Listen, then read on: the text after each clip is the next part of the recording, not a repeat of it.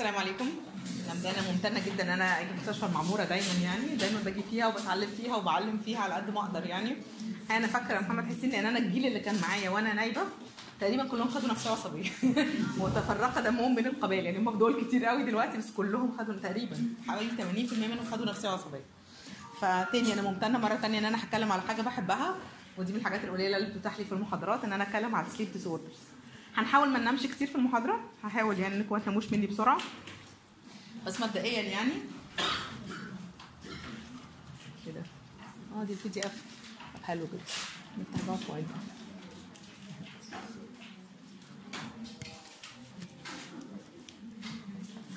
إيه الفرق بين النوم والغيبوبة وان يغمى عليا؟ بالنسبة لأن هو محطوط على السرير بيغمى عليك على طول. مفيش كتير قوي حاجات. الفرق بين إن أنا أنام وإن أنا أدخل في غيبوبة إن أنا أقدر أصحى من النوم بس مش هتصحوني بسهولة من الغيبوبه it's reversible state of perceptual disengagement. أنا بفصل عن اللي حواليا. بفصل عن اللي حواليا وأقدر أعكس الموضوع ده. it's periodic event في حاجة بتحصل كل يوم مش بتحصل كل سنة مرة ولا كل عمر مرة. طب هل أنا أثناء النوم بستجيب للي حواليا ولا مش بستجيب للي حواليا؟ ممكن أستجيب لبعض ال stimuli بس مش لكل ال stimuli وبتفرق من stage ل stage في النوم. فأنا ممكن أكون قاعدة نايمة بس أصحى على وجع. لو في pain bladder pain عايزة أروح الحمام. أو آه الأمهات عارفة الحكاية دي. قبل ما ابنها يعمل أي حاجة بتكون صحت. يعني هي فتحت لوحدها. ففي stimuli ممكن تصحينا. أعلى two stimuli يصحونا من النوم.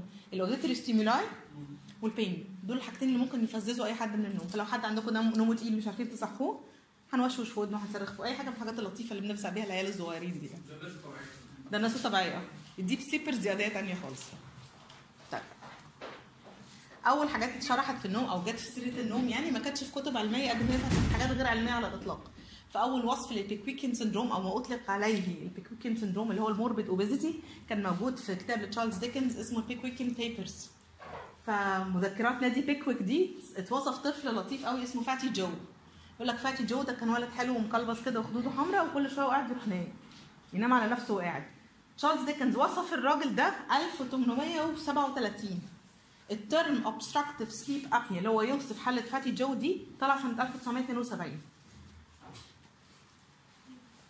فقبلها بقرن كامل تقريبا يعني إحنا بنتكلم في وصف أدبي لحالات إحنا بنشوفها. ال discovery بتاع ال sleep medicine overall كان في بدايات القرن ده كان في دكتور بتاع EEG اسمه برجر. برجر كان ليه مساعد ليه كده اسمه ازرانسكي كانوا بيعملوا EEG فمن ضمن ما هم بيعملوا EEG عملوا EEG للبيبيهات. وهم بيعملوا EEG للبيبيهات لاحظوا إن البيبيهات وهي نايمة عينيها بتتحرك. بتتحرك كتير بتتحرك بسرعة. فبدأوا يلاحظوا إن في فرق بين ال EEG waves وهم نايمين عادي وهم نايمين وعينيهم بتتحرك. كان ده ال discovery of REM sleep إن النوم فيه أحلام. عشان كده اتسمى على اسم حركة العين السريعة rapid eye movement sleep اللي هو النوم الحالم كنت في مؤتمر السنة اللي فاتت تقريبا فبنتكلم في. بشرح حاجة paper يعني أنا كنت عاملاها فقلت لهم أقدم reference of sleep كان موجود في مصر 2000 قبل الميلاد. وال paper دي موجودة برسوماتها. واتوصفت معابد النوم وأمراض النوم وإزاي نشتغل مع الأحلام على إيد الفراعنة الحقيقة. فال Edwin Smith paper و papers ثانية related لل sleep كانت مشهورة من زمان قوي. المصريين القدماء كان ليهم معابد يحضروا فيها الأحلام. ويشتغلوا على الاحلام ويعملوا incubation الاحلام ويستحضروا احلام طبعا الكلام ده جزء طبي وجزء ما ورائي وحاجات كده فمالناش دعوة بيه قوي بس actually ده أقدم reference لأمراض النوم في التاريخ. كتير جدا مننا يعني بالذات اللي يعني متدينين شوية أو اللي بيقروا في حاجات في الدين شوية عارفين إن في أحلام مشهورة جدا ولها بعد عقائدي عندنا. حلم سيدنا إبراهيم لما حلم إن حلم إنه بيذبح ابنه؟ سيدنا إسماعيل. حلم سيدنا يوسف؟ بداية القصة كلها بأنه بيحكي حلم من باباه وباباه بيشرح له بعد كده الأحلام دي أخبارها إيه.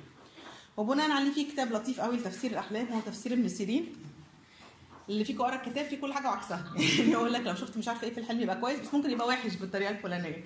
هو كتاب يلخبط شوية. أول كتاب معتمد أو يعني بدأنا هناخد بقى فيه بجدية يعني مع الأحلام كان بتاع سيجموند فرويد وما أطلق عليه Traumdeutung أو تفسير الأحلام ده كان في بداية القرن ده. يعني من أيام ابن سيرين لحد فرويد محدش كتب يفسر أحلام محدش كتب كتاب يفسر أحلام. طيب إحنا بننام إزاي؟ هقول جزء فيسيولوجي شوية وبعد كده همشي بسرعة في ال overview. الفسيولوجي بتاع ال sleep معتمد على حاجتين. الحاجة الأولانية إن أنا عندي circadian process و homeostatic process. ال circadian process اللي هو إيقاعنا الحيوي أو الإيقاع اليومي بتاعنا كل يوم دي حاجة ربنا خلقها فينا وفي بقية المخلوقات كلها أول كتاب textbook sleep جبته في حياتي كان في chapters كاملة وكتاب ده أنا لسه محتفظة بيه يعني chapters كاملة عن نوم الطيور ونوم التماسيح ونوم الحيوانات كلها الحقيقة يعني فاحنا كلنا كل المخلوقات اللي اتخلقت ليها circadian rhythm ال circadian rhythm هو إيقاعك اليومي. إيقاعك السنوي اسمه circannual rhythm مش أنتوا بتسمعوا إن في طيور مهاجرة؟ طب هو الطيور المهاجرة دي مش كل سنة في نفس الميعاد؟ وترجع تقعد في حتة نفس الحتة وبعدين ترجع تسافر في ميعاد تاني عشان ترجع المكان اللي جاي فيه؟ ومتبرمجه على كده. on yearly basis وما بتغلطش. ده ال circannual rhythm بتاعها عند البني آدمين مش بنفس قوة المخلوقات الثانية يعني في مخلوقات أقوى مننا كتير. يعني البيات الشتوي بتاع حيوانات كتير. هو لو ما عملش البيات الشتوي ده هيموت. ال option ده مش عندنا. إحنا ممكن نعمل كل حاجة طول السنة. ال circadian rhythm معتمد إن إحنا بننام كل يوم. ونومنا الطبيعي المفروض يكون بالليل أول ما الدنيا تضلم نستشهد بالإخوة العصافير. شفتوا قبل كده عصفورة مطبقة بالليل؟ يعني سهرانة وبتصحى على المغرب تطبق بالليل وتنام بالنهار عصفورة. بنتكلم على البني آدمين. ف actually النوم بالليل واحدة من أهم الحاجات ال protective لينا كنوع كبشر. فال circadian rhythm ده inherited من جوانا معتمد على. على الإضاءة ومعتمد على الحاجة الثانية بقى اللي إحنا هنقول عليها بعد كده. ال homeostatic process ال homeostatic process إحنا عارفين إن النوم ده ليه وظائف كتير جدا من ضمنها إنه بيحمينا وإحنا نايمين. وبنصلح نفسنا وإحنا نايمين بنصلح جسمنا وال memory وحاجات كتير هنتكلم عليها. ال homeostatic process ده معتمد على حاجتين. حجم الإجهاد اللي حصل أثناء النهار فلو أنا ما بعملش أي حاجة خالص وأنتخ ونايم على ظهري ما بعملش حاجة خالص طول النهار my sleep quality هتبقى اسوء بالليل. ولو أنا بالعكس أجهدت نفسي وفرهدت طول النهار ألف وأعمل وأعمل مش هنام كويس بالليل. فأسطورة إن أنا بسهر بالليل بفرهد نفسي عشان أنام بالليل كويس ده مش حقيقي. نمرة اتنين في metabolites معينة لما بتزيد في الجسم بتسمح لنا إن إحنا ننام بصورة أفضل. من أشهر ال metabolites دي مثلا حاجة زي ال ADP ال ADP ده product بتاع ال ATP سمعتوا عنه قبل كده. adenosine phosphate ال ATP ده أشهر antidote ليه هو القهوة. في ناس كتير تشرب قهوه عشان تسهر فاللي بيحصل إيه؟ ال accumulation بتاع ال ADP ده طول النهار لما يوصل ل threshold معين في ال brain غصب عننا هنفرهد وهننام. طب أنا عايزة أقاوم و resist وأقعد ساعتين ثلاثة كمان فأنا ممكن أشرب كوباية قهوة. السؤال الشهير طب ما في ناس تاخد القهوة وتدخل تنام. عملت لهم إيه القهوة يعني؟ لو أنا بشرب كتير فأنا habituated على شرب القهوة فمش هاخد نفس ال alerting effect بتاعته نمرة اثنين ال alerting effect بتاع الكافيين مش immediate هو بيجي بعد شوية نص ساعة لساعة. فلو أنا الإرهاق أو النوم كبس عليا في النص ساعة الأولانية لا هو مش هتلحق تشتغل. ويشتمل غير زي القهوة أي caffeinated product يعني البيبسي معانا النعناع فيه كافيين الكاكاو والشوكولاته كل حاجات فيها نسبة كافيين عالية بتعمل كده. ال circadian rhythm أو ال sleep cycle مرتبطة تاني زي ما قلنا بالإضاءة. أنا بصحى 8 9 الصبح أنا active طول النهار على آخر النهار. المفروض هبتدي أدخل في النوم بتاعي مع بداية الليل يبتدي الميلاتونين بتاعي يعلى. أثناء النهار الميلاتونين ده بيحصل له depletion لما يوصل لل nadir بتاعه أقل حاجة ممكنة لازم يبتدي يطلع تاني أو يتصنع تاني. أول ما هو يوصل المفروض إن أنا بدخل في النوم. ففي واحدة من ال methods اللي إحنا بنعالج بيها حالات ال insomnia بس مش ذات صالح إن أنا أستخدم ميلاتونين في ال therapy. it's not sleeping aid يعني أنا لو خدت ميلاتونين مش هدخل انام عشان في ناس كتير بتعمل كده وبتستغرب لا هو مش هيخليك تنام. بس هو هينفع في نوع معين من الأمراض هنتكلم عليه. منين بقى بيطلع ال circadian rhythm ال circadian rhythm موجود في ال diencephalon موجود في جزء من ال primitive brain التاني الجزء ده من المخ مشترك بيننا وبين مخلوقات تانية كتير. دماغ الفار ودماغ الكلب ودماغ القطة ودماغ الخروف كل الحاجات دي فيها نفس الكلام. chiasmatic nuclei هي اللي بتطلع لي ال circad أو هي اللي بت govern ال circadian rhythm الميلاتونين اللي بيطلع من ال pineal body برضه موجود في ال diencephalon ف actually my biological clock طالعه منين؟ من تحت ال hypothalamus إحنا بنحتاج نوم قد إيه؟ وتقول الأسطورة إن إحنا بننام كفاية. كام حد فيكم عشان يعرف هو محتاج عدد ساعات نوم كافي قد إيه؟ بيصحى الصبح. شبعان نوم مش عايز ينام تاني؟ يعني لو سبت لكم ربع ساعة مش هتناموا؟ طالما أنا محتاج لسه أنام حبة زيادة يبقى أنا نومي ده ما كانش كافي أو مش refreshing يعني ممكن عدد الساعات يكون طويل بس ال quality of sleep is not that good أكتر ناس بتنام وحظها حلو هم البيبيهات الصغيرين إحنا بنتكلم يا جماعة من 15 ل 18 ساعة في اليوم. عيبهم إيه؟ هي long duration بس عيبها إنها fragmented ال baby ما عندوش circadian rhythm لسه لسه مش mature circadian rhythm يصحى وينام وينام ويصحى ويصحى ياكل وينام ويغير وينام ويصحى. وهلم جرى وده على مدار اليوم. إمتى ابتدي ا train him يبقى ليه circadian rhythm بننجح ما بين أربع وست شهور. يعني إمتى ابني يقدر ينام عدد ساعات بالليل على بعضها؟ لو أنا ام ناصحه أبتدي عند around ست شهور أوصل أربع خمس ساعات بالليل متواصلين. This is a success وده من الحاجات الصعبة جدا مع الأطفال. كل ما بنكبر زيادة كل ما عدد الساعات اللي إحنا محتاجينها بيقل. اطفال لحد ست سنين لحد ثلاث سنين محتاجين 14 ساعة نوم. كام طفل في مصر بينام ل 14 ساعة بتوعه بحق ربنا؟ يعني بينام 8 بالليل يصحى 10 الصبح. النتيجة. بن hyper دراستنا أوحش كتير درجاتنا في المدرسة مش قد كده. ما بنركزش. قصيرين. لأن جزء من ال functions of sleep إن أنا بطلع growth hormone و protective hormone وال immune mechanisms بتاعتي بتشتغل فده كله بيحمي الطفل إنه يطلع طفل ناضج وسليم وسوي. 10 ل 12 سنة وهنا بقى هتبتدي ال mission impossible المفروض انام 10 ل 12 ساعة. أولادنا اللي في سن المدارس بيناموا الساعة كام يصحوا الساعة كام؟ مسخرة. ده sleep deprived إزاي اطلب من طفل sleep deprived إن درجاته تبقى كويسه لو إيه بقيت النهار ما فيش نوم تاني. ما إحنا المدرسة للدروس للتدريبات اللي مش عارفة إيه ونرجع ننام متأخر تاني. فواحدة من ال tricks اللي إحنا محتاجينها إن إحنا ننام أكتر شوية عشان نقدر نحمي أطفالنا أحسن من كده. عند ال teenage هنبتدي نتكلم بقى في الرنجات اللي هي من 8 ل 10 ساعات. ال adulthood عادة إحنا بنحتاج 8 ساعات. بس تاني مفيش أي رقم ثابت لأي حد أثناء النوم. مفيش رقم طبيعي للنوم. مش حاجة اسمها النوم الطبيعي كذا ساعة. لأ النوم الطبيعي أنا شبعان نوم مش محتاجة أنام تاني. وصاحي fresh ومركز وعارف أعمل اللي ورايا ومش مقريف. تعرف منين أنت نايم شبعان ولا مش نايم شبعان؟ ممكن تكون أنت during the week sleep deprived نتيجة إن وراك شغل كتير. فبتنام كل يوم ست ساعات سبع ساعات. كل ليلة عندك دين سليب دات السليب دات ده بيدفع a weekly basis. يعني لو أنا بقصر ربع ساعة نص ساعة كل يوم بصحى بدري شوية على آخر الأسبوع لو سبت نفسي يوم الجمعة الصبح أنام براحتي من غير ما حد يصحيني. بصحى الساعة كام؟ عدد الساعات اللي فاضله أو عدد الفرق بين عدد الساعات اللي أنا بصحى فيها. وأنا سايب نفسي أنام براحتي محدش بيصحيني هو ده السليب دات يعني لو لقيت نفسي بنام ساعتين ثلاثة فالساعتين ثلاثة دول أنا بديهم بيهم على مدار الأسبوع اللي فات. أنا كنت محتاج الساعتين ثلاثة دول دول ده اللي أنا كنت محتاجهم. فانا جسمي بيعوضهم اللي بيطبقوا بقى اللي ياخد ما ينامش خالص. يومين ثلاثة ثالث يوم هنهار ثالث هم على عدد الأيام. على عدد الأيام. يعني أنا كنت عندي السبت ساعة عجز لحد ساعة عجز. ممكن انام أربع ساعات في الأسبوع. ومش أنت هو مخك الحاجة كده لو سبت له فرصة. يعني لو سبت له فرصة تنام من غير ما حد يصحيك من غير ما حد يقلقك من غير منبه هتنام ده أنا مثلا لو نص كل يوم ناقصني نص ساعة النوم آخر الأسبوع أنا نفسي هلاقي نفسي بنام على ست سبع أيام دول ثلاث لأربع ساعات. بعوض الديون اللي عليا. ده لو أنا عايزه أفضل سليم. تاني لو أنا بقى مطبق قعدت يومين ثلاثة امتحانات وشغل وشفتات ومش عارفة إيه ثالث يوم جسمي هيقع. فلقيتكم بياخدوا شفتات في ناس منكم shift workers دكاترة shift workers لا ما تاخدليش بقى السهر بتاعك يوم سهر ويوم صبح ويوم بعد الظهر والكلام الفارغ ده. لو أنت عندك عدد أيام من السهر على مدار الشهر يا ريت تضربهم لي ورا بعض أنت وجسمك بقى في ناس تاخد أسبوع سهر مثلا عندي سبع أيام في الشهر سهر. أخد السبعه ورا بعض وبعدين بقيت الشهر امشي عادي طبيعي. في ناس تقول لك أنا ممكن اخد يومين في الأسبوع سهر وده اللي جسمي يقدر يستحمله. خدهم ورا بعض ما تاخدهمش بعيد عن بعض. This is very exhausting. نتيجة إن أنا ما بنامش إن أنا هتحول من بني آدم لو أنا بقى ضاغط على نفسي وبتك على الكلام الفاضي اللي إحنا بنقوله دايما ده هتبقى بني آدم sleep deprived sleep deprived تمنها في حاجات تانية خالص بعد كده. You will prematurely age. فرص إنك تعيا بأي حاجة أعلى من كده بكتير. الناس لي أنا بنام أربع ساعات وكفاية عليا جدا. فرص إنك تبقى bipolar عالية. فرص إنك تبقى عندك diabetes و hypertension عالية جدا. فرص إن يجيلك osteoarthritis أعلى من أي حد تاني. فال chronic sleep deprivation is stressful condition جسمنا ما بيعرفش يتعامل معاه. لأن نومنا ليه وظايف أنا محتاج ال energy conservation أنا محتاج أعوض طاقتي وأبني تاني طول الليل حاجات كتير عشان أشتغل بيها تاني. وأنا بقول لهم أنا شخصيا بطاريتي نوم. أنام تاخدوا مني تاني يوم أحلى شغل. ما نمتش داخل خلاص. خلص الموضوع. ال non-REM sleep اللي هم stage واحد واثنين وثلاثة دول اللي بيشتغل فيها بقى ال body rebuild والتصليح والكلام ده كله. عشان كده دايما واحدة من أهم النصايح للستات ليله فرحك ليله أي مناسبة لازم تنامي كويس.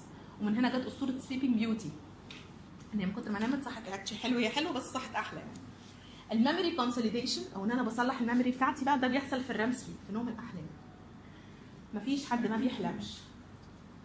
يعني هقول لك أنا ما بحلمش يا دكتور؟ ما بيحلمش. في ناس أحلامها أفقر وفي ناس أحلامها أغنى.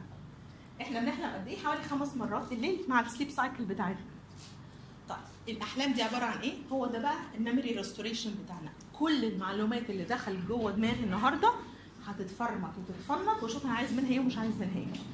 شفتوا فيلم Inside Out ده فيلم كرتون بتاع أطفال. فيلم Inside Out بيشرح ال memory processing بصورة غير عادية. يعني إيه memory processing أنا النهارده واقفة معاكم في المحاضرة صح؟ أنا هفتكر إن في يوم الأحد مش عارفة كم- 15 مثلا آه، إبريل أنا جيت اديت محاضرة في المعمورة صح؟ وأنا واقفة قدامكم كل واحد فيكم كل لون قميص كل لون بنطلون كل شكل شراب كل ده دي معلومات دخلت في المخ. طب هل أنا محتاجة المعلومات دي بعد كده تفضل في الذاكرة عندي ولا لأ؟ بالليل بقى. كل المعلومات اللي دخلت طول النهار بعمل لها formatting بصنف أنا عايز المعلومة دي تاني. أنا محتاجها وهشتغل بيها تاني. دي معلومة irrelevant تماما بالنسبة لي. هرميها في حتة كده خالص في آخر المخ ومش عايزة أبص عليها مرة تانية. ومن هنا بتيجي ال images اللي أنتوا بتشوفوها في الأحلام. يعني في حاجات في الأحلام بتبقى عدت عليكم قريب في حاجات عدت عليكم بعيد وفي حاجات مش logic وفي حاجات ممكن تكون هتيجي فأنا ممكن أقابل مدير المستشفى دكتور فلان الفلاني بيقابل يسرى والمقابلة دي كانت في الكافيه في النادي اللي جنب القلعة جنب البحر أنا شفت إعلان ليسرى أنا وصلت ولادي النادي أنا الصبح كنت في المستشفى ومدير المستشفى قدرني. وأنا ب process المعلومات دي كلها بالليل هيطلع لي الصورة دي هيطلع ال event ده. فال images اللي أنتوا بتشوفوها في الأحلام مرتبطة بقينا عدى عليا من ال functions بتاعت الأحلام إن هي بتحمي المخ. ده safety valve عشان نفضل طبيعيين. أنا مش قادر أقوم أبخ في المدير بتاعي في الشغل. ما ينفعش. لو بخيت فيه هيرفدني أو هينزلني طب أعمل إيه؟ في الأحلام بقى أنا حر أعمل فيه اللي أنا عايزه. اقوم بيه واضربه واقتله واعلقه من رجلي. كل الافكار المبهجه اللطيفه دي ممكن بالليل محدش هيحاسبني عليها محدش يعرف اللي بيحصل في دماغي أي حاجة حرام أنا بشتغلها بالنهار أقدر أعملها بالليل. ف actually أنا حر ومش بتحاسب على الاحلام دي. وربنا سايبها لي ك safety valve. كل ما هو غلط وحرام وما ينفعش ومش قانوني وإجرامي براحتي يا باشا. أنا أعمل اللي أنا عايزاه بالليل. طبعا بنشوف كمان دايما الواحد بيرسيف المعلومات دي إزاي أثناء الأحلام. يعني لو جاي يقول لك أنا بحلم إن أنا مثلا بموت خالتي. طب أنت بتحلم إنك بتموت خالتك. وانت مخارج من الصبح الصبح مستريح ومبسوط وكده؟ كده إحنا حلينا المشكلة بالليل انك موت خالتك إنما أنا كل يوم بصحى حاسس بالجلد. يبقى لا هدور في حاجة ثانية في المعلومات بتاعة الأحلام دي وشعوري معاها. جزء من ال brain أو وال bone metabolism كمان ال energy conservation جزء من ال homeostasis بتاعنا كبني آدمين إحنا محتاجين له كتير قوي من النوم. energy restoration و wound healing actually في دراسات خرافية عن الناس اللي عندها cancer وال healing بتاعها related لل sleep تمام؟ activating ال line synapses بين في المخ جوه البرين الدندرايتس والساينابسز والماتوريشن بتاعها وال information transmission بيحصل أثناء النوم. تمام؟ فرص إن أنا أعيا هتبقى أقل كتير أنا وأنا بنام. دي بقى ال sleep cycle اللي إحنا معتمدين عليها في الشغل بتاعنا أو اللي إحنا معتمدين إن إحنا ندخل فيه. أنا صاحي هبتدي أدروخ. أول ما ابتدي أدروخ وال EEG كده يهدى شوية وابتدي جسمي يستريح وال heart rate وال pulse يبقوا طبيعيين وال respiration بتاعي يبقى regular وابقى drowsy لا أنا فايق قوي ولا أنا نايم قوي أنا دخلت في stage 1 sleep فصلت تماما ودخلت في النوم is stage 2 sleep. دخلت في stage 2 أنا فصلت مش موجود معاكم خلاص a more regular heart rate a more regular breathing آه، دماغي حلوة جدا EEG waves بتاعتي في مناظر معينة. actually عشان أوصل لل deep sleep في بقى لعبة بتبتدي جوه ال brain هنشرحها كمان شوية. deep sleep بقى اللي هم stage 3 و4 والنهاردة إحنا بنحطهم الاثنين مع بعض. stage 3 و4 واحدة. هنا بقى the maximum rest of the brain. هنا مخي طفى تماما وأنا مريح. وكل اللي شغال as metabolic process بيصلح حاجات كتير قوي ليه EEG waves بتاعته بعد ال deep sleep بطلع على أول episode من ال REM sleep نوم الأحلام. واللفة دي كده بنسميها ال sleep cycle ال sleep cycle دي بتلف كام مرة؟ خمس مرات بالليل وأنا نايم. عندي around 5 sleep cycles في ال healthy أو ال sound sleep أقصر REM هتبقى في أول النوم.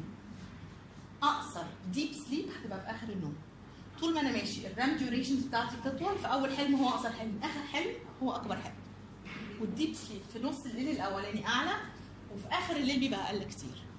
عشان لما نيجي نقول عندي parasomnias عندي أمراض في النوم بتحصل during sleep أسأل الأهل هو الطفل بيعمل الشويتين دول في أول الليل ولا في آخره؟ ال motor activity اللي ظهرت دي كانت في أول الليل ولا في آخره؟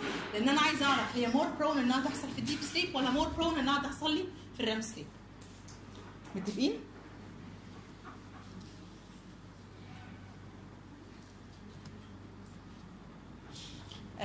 دول ال two phases of sleep دي نفس الرسمة تقريبا يعني بس دي أوضح شوية إن ال REM sleep الأولاني. أقصر والأكبر الأخرانية. إحنا بنفتكر الحلم اللي بنصحى فيه. وبالمناسبة في حاجة اسمها إن أنا أقوم من النوم أكمل الحلم تاني عادي جدا. لو أنا مركز وما فصلتش فترة طويلة وكان حلم عاجبني وعايز أعرف إيه اللي هيحصل فيه فأنا ممكن أدخل واظبط دماغي وأدخل أكمل الحلم بتاعي عادي جدا بالليل. it's normal phenomena دي ال sleep stages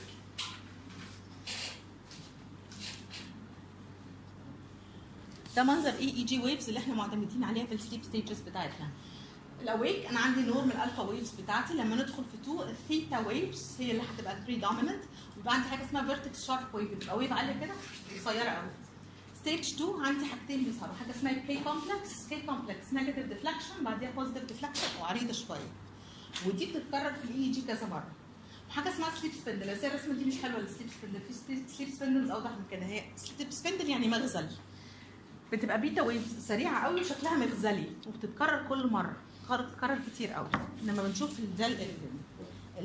ال sleep spindles دي ببقى عارفة إن عندنا نومة ما فيهاش فصال يعني وفرصة إنه يصحى أقل كتير قوي.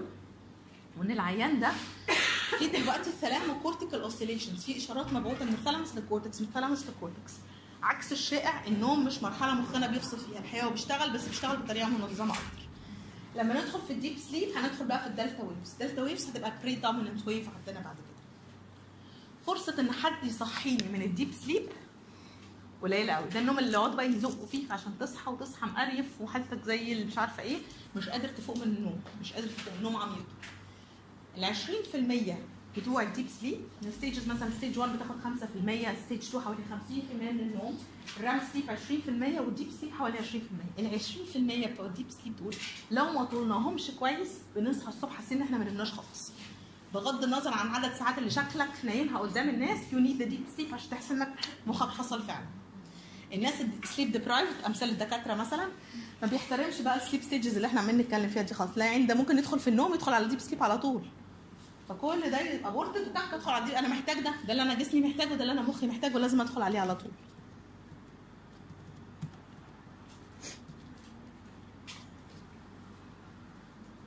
يطلق عليه ال REM sleep يطلق عليه paradoxical sleep. by the way في ال REM sleep الناس تقدر تصحيني بمنتهى السرعة.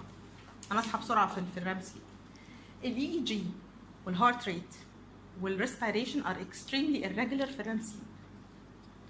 فالدنيا بتبقى شوارع. ال arrhythmia هتظهر لي هنا. لو أنا عندي مشكلة في ال respiration هتظهر لي هنا أكتر. لو عندي sleep apnea هتظهر لي هنا أكتر. إيه اللي يختفي لي من ال REM sleep؟ ال seizures التشنجات ما تجيش في ال REM sleep. ده highly synchronized brain كل حاجة في المخ بتشتغل بأعلى performance ممكن. أعلى سرعة EEG موجودة أثناء النوم موجودة في ال REM sleep فلما بنصورهم سواء بال EEG أو بال functional MRI منظر أو ال PET مثلا منظر ال awake brain شبه ال PET brain شبه العيان اللي في ال REM sleep أعلى mental performance ينقصه حاجة واحدة إيه الفرق ما بين الصاحي واللي بيحلم؟ إن اللي بيحلم ما يعرفش ينفذ أحلامه الصاحي يقدر يقوم ويتخانق ويضرب. During REM sleep ربنا خلق لنا protective mechanism إن أنا عندي حاجة اسمها muscle atonia عضلاتي كلها بتتشل. مش كلها قوي في حبة بيفضلوا شغالين. وهو ده ال paradox you have a very active brain and a paralyzed body. كل ال skeletal muscle كل ال skeletal muscles ما بتشتغلش. وهوريكم منظر ال wave وهي بتنزل تقفل ال alpha motor neurons اللي موجودة في ال spinal cortex وما نتحركش طب إيه العضلات اللي بتفضل شغالة؟ اللي ما ينفعش تقف. cardiac respiratory ال eye movement وال penile erection وال erection بيحصل في ال REM sleep. فدي عضلات ما بتقفش. بالعكس ده ممكن تكون بتشتغل أكتر.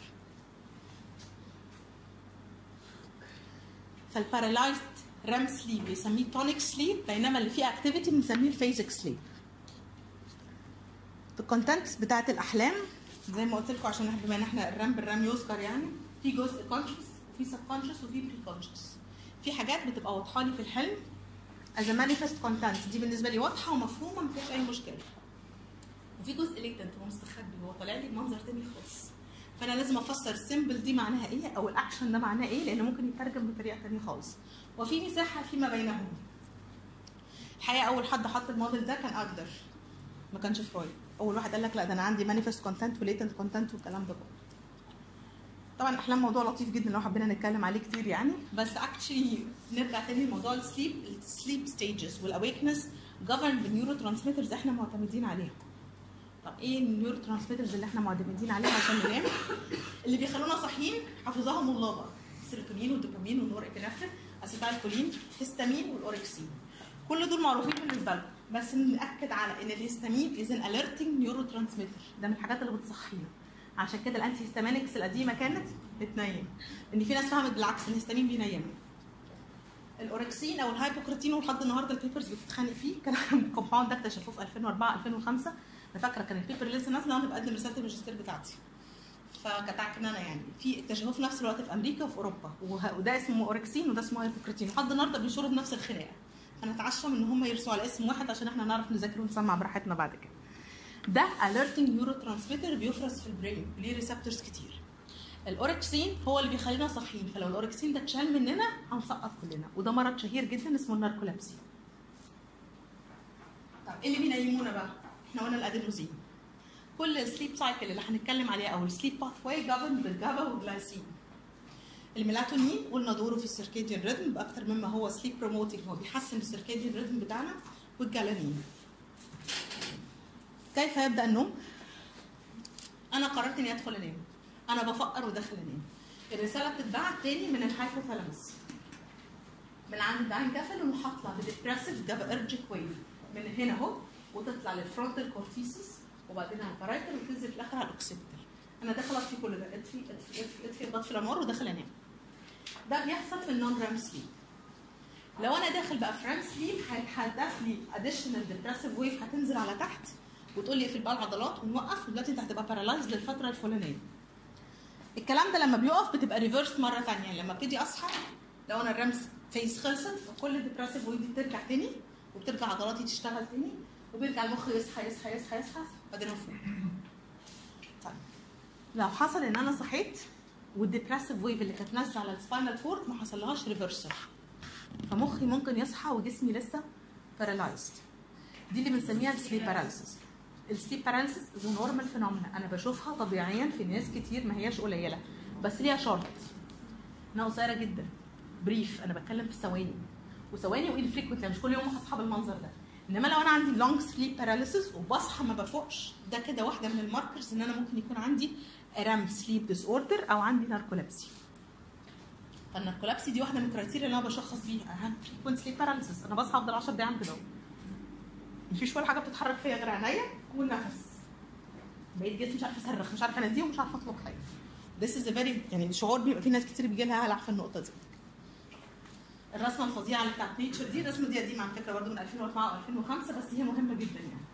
هي بتشرح ال sleep stages أو ال wake من ال REM REM وبعدين بتقول لك إن أنا عندي REM-on neurons و REM-off neurons في حاجات بتشتغل وأنا صاحي وشغالة في ال non-REM بس مجرد ما ادخل في ال REM الدنيا هتتنقل حاجة ثانية فاكشن الدوبامين والسيروتونين بيبقوا very high طول ما أنا صاحي وطول ما أنا في ال non-REM هيطفوا وأنا داخل في ال REM sleep أمال مين بقى اللي هياخد لي hand لما أدخل في ال REM sleep ال acetylcholine.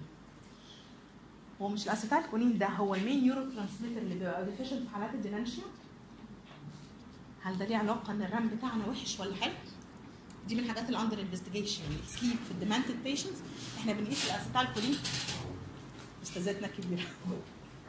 ال sleep deprivation من الحاجات أو الناس اللي عندها dementia اللي ممكن يجي لها dementia عندها مشاكل في ال REM sleep ال nuclei اللي بتطلع لي المشاكل دي كلها ال pedunculopontine nuclei كل ال nuclei اللي بتفرز ال neurotransmitters around ال brain stem معانا برضه.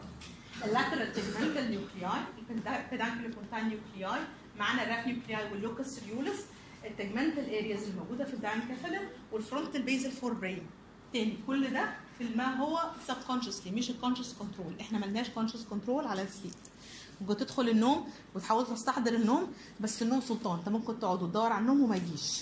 دول غالبا بقى حالات ال insomnia دي كده واحدة من ال diagrams اللي بتشرح كل واحد فيهم كل neurotransmitter طالع لي منين في ال ventrolateral كونتاين nuclei mainly GABAergically mediated ودول بي promote وا ال sleep وإحنا صاحيين دول ما بيشتغلوش. during sleep هم صاحيين. ال arousal promoting من من locus coeruleus وال raphe nuclei وال tegmental nuclei histamine norepinephrine وإحنا صاحيين شغالين دخلنا في النوم طفوا ال orexin بيطلع لي وهو من ال alerting neurotransmitters إذا وأنا نايم ال orexin ما بيشتغلش. هو sleep peptide أو sleep protein بس هو مسؤول عن الصحيان مش عن النوم. تاني ال promotion بقى ال arousal promotion زي ما قلنا زي ما هنصحى زي ما هننام. تدي ال wave من هنا برضه وتطلع إذا كده arousal wave هتصحي لي كل ده لحد ما تصحي ال cerebral cortex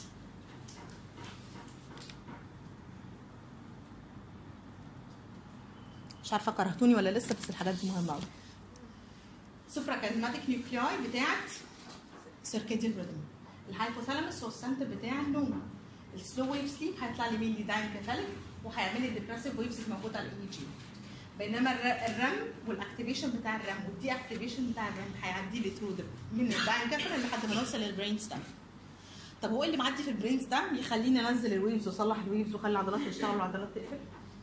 tract اللقيط اللي محدش بيذاكره ابدا. ال reticular activating system وال reticular inhibitory system مجموعة الأسلاك هو حرفيا زي الأسلاك بالظبط كده.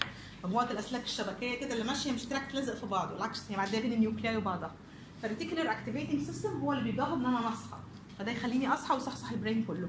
بينما ال reticular inhibitory system هو اللي بيطفي كل حاجة وهو ماشي.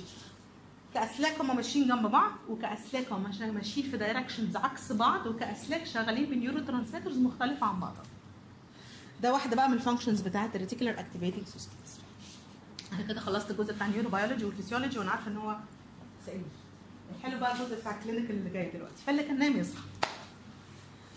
ال insomnia هو أشهر مرض. إحنا أمراضنا بتتنقل في ثلاث أربع عائلات كبار يعني ال insomnia واحد symptom يعني دي classification clinical مش مش مش مش على حسب international classification of sleep dis مثلا ال insomnia تحت عيلة ال dyssomnia عسر النوم. عسر النوم ده ممكن يكون بزيادة ممكن يكون بالنقصان أشهر complaint هيجي لكم ك psychiatrist هو ال insomnia تاني أشهر complaint ال parasomnia إنه بيتحرك وأنا نايم. هنعمل analysis الحركه أثناء النوم. بتوع ال sleep بقى اللي هم جايين من أرض ال sleep أكتر مرض يخوفوا منه ويقلقوا عليه هو ال sleep disordered breathing لأن أنا عندي مشاكل في التنفس أثناء النوم لأن ده مرض قدر بيتين دول بالطيب المتنبي يعني. الأبيات اللي أنا كنت كاتباها قبل كده ارق على أرق ومثلي يأرق عين مسهده وقلب خافق. ده كان عنده إما palpitations يا إما nocturnal panic أو حاجة من الحاجات دي. بس هو مبدئيا هو كان بيحب وقتها يعني. تمام؟ الانسomnia أنواع. الانسomnia دي ممكن تكون initial انسomnia ممكن تكون interrupted sleep ممكن تكون late insomnia وفي حاجة اسمها non refreshing sleep وحاجة اسمها sleep state misperception يعني إيه initial insomnia عارفين؟ أنا بقعد على السرير وباخد وقت عبال ما اعرف انام وده سؤال لازم نسأله العيانين بتقعد على السرير تاخد وقت قد إيه؟ هو الطبيعي قد إيه؟ خمس دقايق؟ ربع ساعة. أطول من كده عندي initial insomnia. اثنين معلش هتشخصوا نفسكم أنتوا قاعدين وأنا عارفة المحاضره دي بتقلب على ناس كتير قوي المواجع يعني. اثنين أنا نمت على طول بس قاعد أصحى بالليل 3 4 5 6 10 مرات.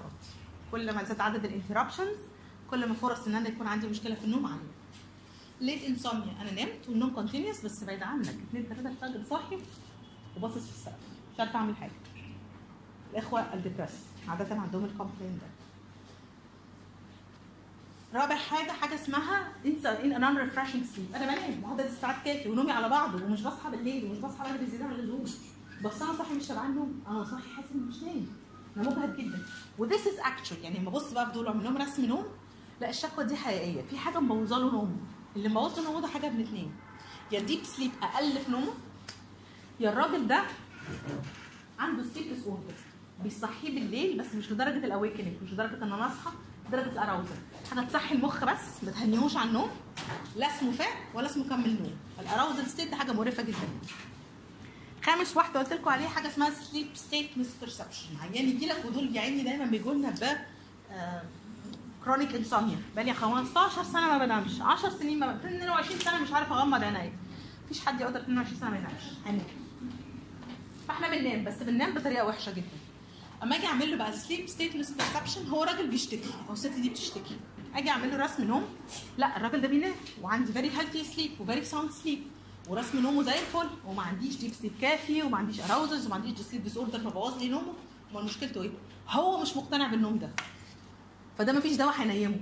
ده لا هنشتغل عليه بقى بال psychotherapy وإن إحنا إزاي نخلي ال non-satisfactory sleep ده satisfactory دي من ناحية الأعراض من ناحية التوقيت. كلنا بندخل في transient insomnias أو psychophysiological insomnia امتحانات هتطبق يوم 3 4 آه عندها أولاد بتقعد 6 7 شهور مش عارفة تنام stress حد توفى في ليله حد عيان في ليله بنروح لحد مستشفى.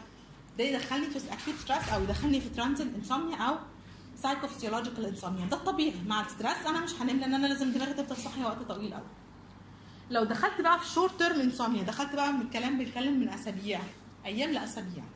لو طولت مني العملية عن ثلاث أسابيع دخلت في chronic insomnia أصعب حالة تدخلي العيادة حالات ال chronic insomnia اللي هو بقى اقعد احسبها هنتعالج إمتى إن شاء الله؟ أصعب الحاجات اللي بتدخل لي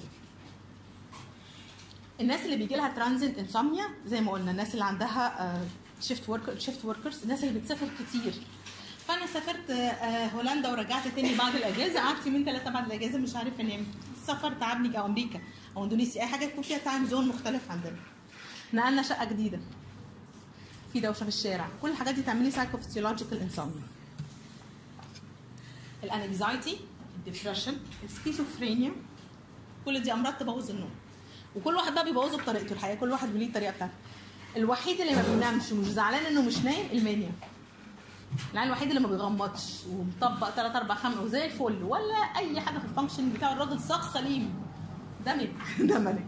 فأنا دايما أقول للعيان أنت ما بتنامش متضايق من النقطة دي ولا مش متضايق؟ لو قال لي إنه مش متضايق من قلة النوم أنا ببقى شاكه أكتر ان العيان ده هيقلب bipolar بعد كده. ال pain الناس اللي عندها chronic pain الناس اللي عندها congestive heart disease أمراض كتير قوي من أمراض النيورولوجي الستروك الباركنسون المالتيبل سكليروزس كل حالات ال dementia كلهم عندهم chronic sleep problems اللي بيسفوا قهوة وشاي وسجاير وح- وحاجات كتير كده مع بعضها دي من الحاجات اللي بتبوظ النوم. الألكوهول رغم إنه CNS depressant بس من الحاجات اللي بتعمل لنا chronic sleep disorders فال chronic alcohol abusers they have sleep disorders. طبعا أنتوا تقريبا عمركم بتقعدوا معايا addict تقعدوا تسألوه بقى بتفاصيل نومه وأخباره إيه بقى لها كام سنة بايظة والكلام ده هتسمعوا حواديت لطيفة جدا يعني. في medications تبوظ النوم. عشان كده واحدة من ال tools اللي هنعالج بيها العيانين بتوعنا إن الأدوية ال alerting ما نديهاش قبل النوم. الأدوية اللي ممكن تبوظ لي ال sleep cycle أو تغير لي ال sleep stages ما بديهاش قبل النوم. عشان أشخص حالة insomnia وال insomnia مش معتمد على رسم النوم ال insomnia معتمد على clinical history حط راسك على السرير تاخد وقت قد إيه قبل ما تنام طب النوم بيتقطع كل قد إيه؟ طب هو كام يوم في الأسبوع النوم بايظ فيه؟ accepted إن واحد يبقى عنده يوم في الأسبوع زي نوم وحش فيه. إنما لو يومين ثلاثة كل أسبوع عندي مشكلة في النوم have a sleep problem. ولازم أعالج هذه ال sleep problem فال sleep history بندخل بقى على حاجة اسمها sleep log أنا أخلي العيان يكتب لي جدول. أنا بنام كل يوم من الساعة كذا للساعة كذا الساعة كذا أو عدد مرات الأرق. لو أكتر annoying symptom ال sleep ال interruption بتاعته أقول له عدي لي عدد مرات الارق بتاعتك تصحى كم مرة بالليل. وده أنا براقب بيه وأنا بعالج هل الحاجات دي قلت ولا ما قلتش لأن العيان من يوم للتاني ممكن ينسى إنما من شهر للتاني هيبان الفرق. فأنا من الناس اللي موسوسة قوي في النقطة دي بطلب الأرقام الأرقام بتفرق معايا. ال success rate لو أنا بعالج حالة insomnia إن أنا أقلل الأعراض للنص يعني أنا كنت بنام ساعتين بس مش عارفة انام لو بدأ ينام أربع ساعات أنا نجحت مش هزود أي حاجة في العلاج. لو ده كان بيصحى أربع مرات بدا يصحى مرتين حلو جدا. نستنى بقى شوية ونشوف الأخبار. إيه في scales تقيس لي لو أنا عندي مشكلة في النوم دايما الناس اللي بتنام على نفسها بالنهار بنعتمد على ال Epworth sleepiness scale معاهم وده ده مقياس للنوم الكتير بالنهار ومقياس للإجهاد. فزمان كان هو gold standard البصمة بتاعت أي حد عنده excessive daytime sleepiness يعني إيه excessive daytime sleepiness تبعت المحاضرة مملة فتبتدي تسقط. نام بقول لهم لو المحاضرة وصلنا مثلا العدد اللي فيها قاعد 100 فأنا عارفة إن في اثنين ثلاثة بيناموا مني حتى لو فتحين عينيهم. ففي عيان بقى غصب عنه unintended sleep. هو بينام وهو مش قصده إن هو ينام. ال unintended sleep is an excessive daytime sleepiness. لا في يحط راسه يركن راسه في المواصلات وينام. هو ناوي ينام. ماشي ما أقدرش أكلمك. أنت ناوي تنام. إنما الموضوع بيبدأ بحاجات مملة. راكب مواصلات وانام قاعد قدام التلفزيون وانام بيكلموني في البيت فأنام منهم. أو أنا قاعد على العجلة بسوق. وصلت لمرحلة سايق ونمت. دي كارثة. حالات اللي بتتشخص بسليب ابنيا بره مصر في بعض الدول المتقدمة ملوش إنه ياخد رخصة سواقة. ده ما ينفعش يسوق على الطريق أصلا. زي زي ال epileptic زي زي type 1 diabetes ما ينفعش يسوق. ده ما ينفعش يسوق خالص في الشارع. ده منظر ال Epworth sleep scale وده من ايس بي لما نوصل ل cut off limit معين رقم معين لما بنوصل له بنعرف إن العيان ده is high risk sleep patient الحاجات اللي لما بقولها بحس إن أنا من الكفار يعني يعني حاجة بتبقى صعبة جدا. ال hygienic أو sleep hygiene أو الحاجات القواعد الصحية بتاعت النوم. ما تدخلش السرير لو انت ناوي تنام. ما نعملش ولا حاجة على يعني على السرير غير either sleep or sex إنما لا هذاكر في السرير ولا هتفرج على التلفزيون في السرير ولا هقعد أذاكر في أهل البيت في السرير ولا هفرد شو مذاكرة الولاد بالذات. مش لك المذاكرة كده أروح أذاكر في السرير ونام بعد خمس دقايق على طول. آه ممكن نرمي على الأرض عادي جدا. هو السرير بيبقى مكفي. وناكل وتلفزيوننا وموبايلاتنا وقاعدين جوه السرير. ما ينفعش. السرير is exclusively for sleep فكل ال activities الثانية نفسك تمسك التليفون بره السرير. انما واخد التليفون ونام في حضنك كده عشان تطمن بالليل. ده من الحاجات اللي بتبوظ النوم تماما أي شاشة is distractor ال blue light بتاع الشاشة بيحرق لي حاجات كتير قوي بيبوظ لي نومي فلا ينصح حتى باستخدامه ساعة قبل النوم. طب دخلت السرير ومش عارف انام عندي ارق قوم وسيب السرير. تقعديش في السرير وانت قاعد عارف انك مش هتنام. إن by time هتبقى learned habit أنا داخل السرير وعارف إني مش هنام. أبص على السرير يجي لي الارق على طول. فدي واحدة من ال tools اللي بنستخدمها في ال psychotherapy بتاع حالات ال sleep ما تتحايلش على النوم ما جاش خلاص باشا قوم وسيب السرير. ما نشربش شاي وقهوة من العصر مثلا خمسة أو ستة أي حاجة caffeinated ما نشربهاش. تمام؟ ما نعملش أي حاجة تحرق الدم قبل النوم. فدايما بقول لهم خناقاتنا بكرة الصبح إن شاء الله الصباح جماعة تروح بكرة الصبح نتخانق بقى عادي جدا ما فيش مشكلة. تمام؟ المشاكل واللي ورايا أيضا لو هي حاجة مهمة اكتبوها في notes جنب السرير ورقة. أو الصباح رباح هفكر فيها بعدين. انما ما نستدعيش كل الأحداث البشعه اللي في الحياة. ما نتفرجش على توك شو بالليل. بلاش أفلام الرعب بالليل. يعني ممكن تشوفها بالنهار بتبقى لطيفة جدا. يعني شفت فيلم الرعب بالنهار غير ما بتشوفه بالليل خالص. يعني الرعب بالنهار مش مرعب بالليل مرعب. تمام؟ أي حاجة تاني؟ alert مذاكرة. ما تاخدش heaviness المذاكرة. شغل البيت. ستات تقول لك أنا هقعد وتعمل لك سجاجيد الساعة 11 بالليل. يا ماما؟ نهار يا يوم. حاجات قبل النوم قبل النوم بساعة. أطفي كل الحاجات ال extremely exhausting أو ال mentally draining مع الفارق إن في طلبة لما بيذاكروا في حاجات لما تعارض معاك في المذاكرة اقراها لي قبل تدخل السرير فرصة إنها تدخل تلف معايا في ال REM بالليل عالية جدا هفتكرها. لو أنتوا خدتوا ثانوية عامة زي حالاتي في حلم شهير جدا في الثانوية العامة. مسألة مش عارفة أحلها. وانام وأنا مش عارفة أحلها ومتعكم أحلها باللي بيطلع الحل صح. طب ما إحنا دماغنا شغالة بالليل زي الفل أهي. ال naps بالنهار لازم تقل. الوحيد اللي من حقه ينام ساعتين ثلاثة بالنهار ال baby. لحد سنتين. وبعد سنتين ما سيبش ال nap بتاعت الطفل تبقى أكتر من ساعتين. الكبار مش من حقهم. وأنا نفسي راجع مفرهد ماشي نص ساعة. طب بعد نص ساعة هكون اتحركت من stage 1 ل stage 2 ل stage 3 لو دخلت بالنهار ل deep sleep ده بيحرمني من ال deep sleep بالليل. فأنا اللي بعمل لنفسي sleep بصعوبه والموضوع مشهور قوي. أنا أجي وانام 3 4 ساعات. وأصحى مدروخ أنا صاحي deep sleep بقى. فعشان أفوق أعمل إيه؟ أشرب قهوة. قبل ما القهوة تشتغل ساعتين ثلاثة إن شاء الله. دخلنا في 11 12 بالليل. يعني لو عندك ضمير هتشتغل ساعة؟ ما عندكش؟ أنا تعبت يا جماعة ودخل انام تاني صح؟ vicious circle لازم تتكسر. وما تناموش بالنهار خالص. ما تقلوش في العشاء. الأدوية اللي بتبوظ النوم بنبعدها عن النوم بقدر الإمكان. الحاجات اللي عندها في ناس irritable جدا نومها خفيف فعلا يعني. فتكات الساعة جوه الأوضة ما تناموش. طلع الساعة بره الأوضة. الملاية مقرفة نجيب ملاية قطن ناعمة مفيش مشكلة. نغير ال sleep conditions بتاعتنا. و they are very sensitive على فكرة. يعني دول فعلا سخفه جدا. الصوت عالي في الشارع ومش عارفة آه، أتصرف. أنا عندي مشكلة مع الصوت العالي. روح محلات الأدوات الرياضية. في ear plugs بتاعت السباحين. وركبها في ودانك قبل ال ear plugs دي برضه هتتخلع وتتركب تاني. هتقلل لي ال noise أنا داخله أنام مش عايز حد يكلمني ومش عايز حد يسمع حاجة. ده هيقلل لي ال noise في الحتة اللي حواليا بقدر الإمكان بس ما فصلتش 100% لو حد قرر يبخ فيا هصحى كل حاجة. لما باخد ال treatment algorithm بتاعي لازم آخد ال sleep history صح. لازم أشتغل الأول على ال sleep hygiene قبل ما ايدي على الادويه عشان عارفة كل الناس إيه؟ طب عايزين برشامة بقى عشان النوم يبقى كويس.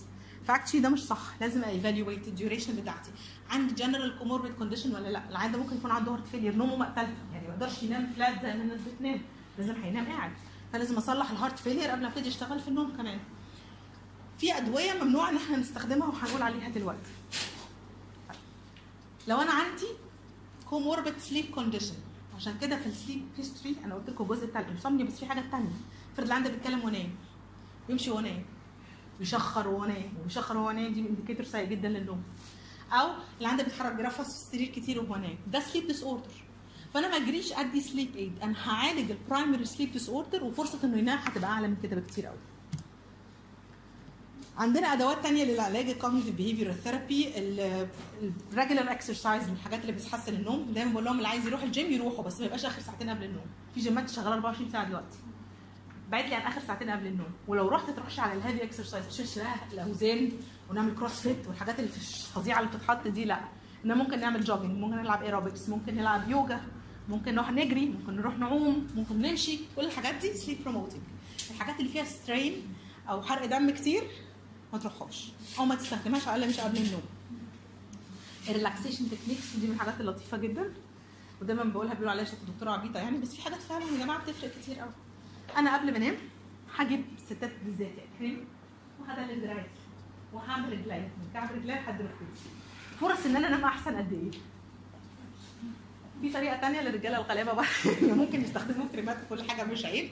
انما في تريكه لطيفة جدا بقولها دايما للناس اللي عندها بالذات اللي عندها restless leg syndrome أو اللي عايزين يعملوا relaxation ده idea إن أنا أحط البانيو لو أنا عندي بانيو في البيت واغطس جوه البانيو والبانيو ده أحط فيه حاجتين ما يكون دافية وملح خشن ما تسالونيش ليه بس actually it's very relaxing وأي حاجة ليها ريحة بالنسبة لكم مريحة. اللافندر معانا إن شاء الله. القرفه والليمون بيصحصحوا مش بيناموا ما تسألونيش برضو ليه دي حاجات بتوع ال aromatherapy والعلاج بالحاجات الخزعبلية العلاج بالهبل زي ما بيتقال يعني. بس والله بتشتغل. تمام؟ فدايما الحاجات اللي ليها ريحة لطيفة اللافندر is number 1 اللافندر ده أكتر سيف بروموتنج اكتيف ايجنت يعني أكتر حاجة ربنا خلقها في الطبيعة. نكد عليكم العرب زمان كانوا لما يطبقوا الفوط أو الملايات عشان يخلوا الناس تنام كانوا يحطوا الخزامه أو اللافندر بين الملايات. فتناموا على ملاية ريحتها لافندر. جت جونسون بعد عمر وعمر باعت جون في في من منتجات جونسون بتاعت الأطفال نوع لونه موف. ولا باللافندر لك عشان ولا بينام. Okay. فتاني لو أنا عايزة أتحط جوه البانيو وأتنقع في تلت ساعة بس ما ينادونيش في التلت ساعة وما يطلعونيش في التلت ساعة this is very relaxing هتدخل تنام زي البيبي بالليل.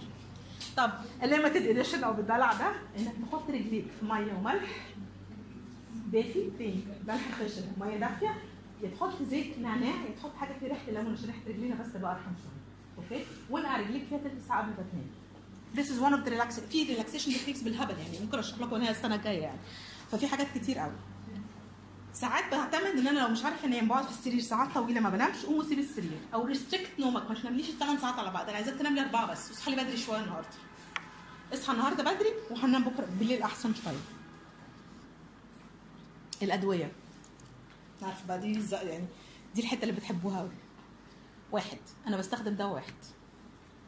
لما بفشل برفعه لأعلى dose. بفشل بحط الدواء التاني. بس by rule monotherapy is usually sufficient. بستخدم the safest to the less safe. Least effective dose. Night dosing. أنا بستخدم أدوية ال insomnia قبل النوم بتناش بالنهار. لازم أكون مشخص اللي عندك كويس قوي قبل ما ادي باي دواء. من الوقائع الشهيرة وأنا بحضر المحاضره بس افتكرت الواقعه البشعه دي حصلت عندنا مرة في نجمان ان كان عندنا حالة myasthenia gravis. وحتى ال myasthenia عندها مشاكل في عضلاتها. حد كاتب لها حاجة sleep promoting والدواء ده كان muscle relaxing اديت muscle relaxing الحالة بتتنفس جدعانة كده. الحالة دي died اميون وما كانش عندها respiratory crisis ما كناش داخلين في respiratory failure الست كانت more less معقولة يعني.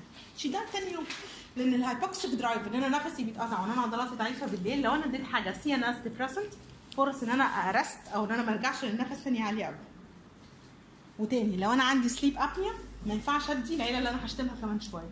وطبعا أنتوا عارفين العلاج مدارس والدكاترة مدارس وكل حاجة مدارس فقبلوني على علاتي يعني. في أدوية تنيمنا آه اللي في الأكل الحاجات اللي فيها كالسيوم. ويا سلام بقى لو كالسيوم معاه complex كربوهيدرات رز بلبن. شوفان باللبن. corn flakes باللبن. ولو لبن دافي هتبقى ده النتيجه أحسن كتير. قوي اليانسون معانا اللافندر معانا chamomile معانا. يعني دول ثلاث أعشاب اللي بيتوصف في ال sleep prescription امتنان كده عاملين حاجة اسمها اعشاب النوم الهادئ فيها كل الحاجات دي ورا بعضها. كده ده لو حد مش عايز ياخد أدوية. طبعا النتيجة قريبة جدا من البلاسيبو. فلو if I have a serious problem ده كلام فاضي. إيه الأدوية اللي بتنيم over the counter ال antihistaminics القديمة. وال non-steroid ال anti-inflammatories لواحد مش متعود ياخد non-steroid المصريين بيتعاملوا مع المسكنات على إنها ملبس. ده كلام فاضي. كتافلاميه ريفوهايه بروفينايه ده كلام فاضي. الحاجات دي nephrotoxic الحاجات دي بتعمل GIT أنا ما أقدرش أكتب لعيان antihistaminic ولا non-steroid on daily basis عشان ينام بيها العمر كله. إنما أقدر أكتب له antidepressant العمر كله أنا ضميري بيستريح. يعني أقدر أكتبها safely دول ما هماش that safe بس أنا لو عندي psychophysiological insomnia وتاني should be a virgin brain ده دواء ما عداش عليه أدوية psychoactive قبل كده أنا من الناس اللي لما بتاخد non-steroid بتنام على طول. بعض ال muscle relaxants بالذات اللي بيشتغلوا على ال CNS baclofen وشركاء. مالتي ريلاكس وشركاء المايوجين وشركاء كل الحاجات دي بتنيم والعيانين عارفين إنها بتنيم وفي ناس بتاخدها على إنها بتنيم وخلاص. إحنا محتاجين عشان ننام يا جماعة. تاني ما يكونش عندي مرض يبوظ الامتحان نيجي للعائلات ودول مش على الترتيب دول على التنويع.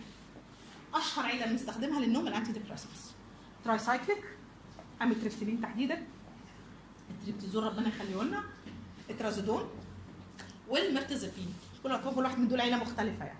تمام؟ فدول أشهر ثلاثة بنستخدمهم للنوم. lowest possible dose. يعني التريبتيزول 10 بتنام. actually ال dose بتاعت النوم بتاعت التريبتيزول من 10 ل 50 ما بعلاش عن كده. ما نامش على 50 ما تزودش هو مش هينام عليه خلاص ده حاجة ثانية ده تشخيص وحاجه ثانية التريتيكو أو trazodone ال 50 مللي جرام ال 100 ما تنامش. ال mirtazapine نص هي اللي تنام 15 هي اللي تنام مش 30 30 مش هينام كويس. فمش معنى إنه هيرفع هينام. خلصت. لما بدأت الأزمة في سوريا عيانين سوريين جولي بعلاجاتهم في الأول يعني كنت بشوف عيانين سوريين فجايين لي بعلاجاتهم من هناك كان عندهم ال- المرت ال- ال- ال mirtazapine ال 15 مللي جرام full فممكن ياخد نصها. النص دي تجيب نتيجة أحسن كمان من ال 15 بس اللي موجود في السوق عندنا مش كده. اللي عندنا scored على 15 تاني يوم طول النهار طبعا هو ما هو بقول لك من الأقوى من الأخف الأقوى. نفس الحكاية. اللي ملوش hangover تاني يوم trazodone وفي واحد تاني هقول عليه كمان شوية ده ملوش hangover تاني.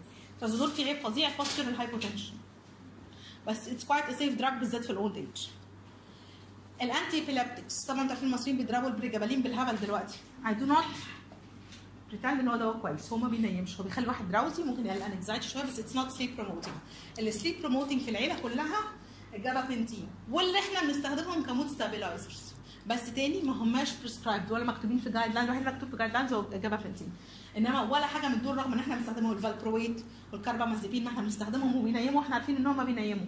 بس مش موصوفين ك sleep prescription مش موصوفين إنهم يدخلوني في النوم. متفقين؟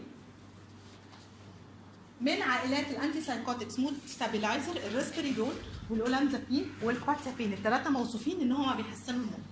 بس على ال low doses يعني لو حد quetiapine إحنا بنتكلم في 25 ل 50 لو أنا بدي ريسبريدون فأنا بتكلم من نص الواحد مش حتى therapeutic dose ولا sub sub sub sub therapeutic dose وبالمناسبة كل أدوية النوم بالمنظر ده. الاولانزابين الاثنين ونص هو اللي بينيم من اثنين ونص لخمسة معلش. اتفقنا؟ عشان لو حد عايز يكتبه prescribe تاني لو أنا هستخدم دول لو أنا هستخدم antidepressant بالذات tricyclic tetracyclic لازم اكون عامل عين إي سي جي. absolutely contraindicated في ال old age ايا كانت ال dose اللي إحنا هناخدها انها بيعمل QRS prolongation لو أنا عندي عيان metabolic syndrome مش هقدر أستخدم معاه ال atypical antipsychotics وأنا ضميري مستريح مش هديهم له وأنا مغمض for while فلازم أكون شايف سكره وضغطه وال lipid profile وكل الحاجات دي.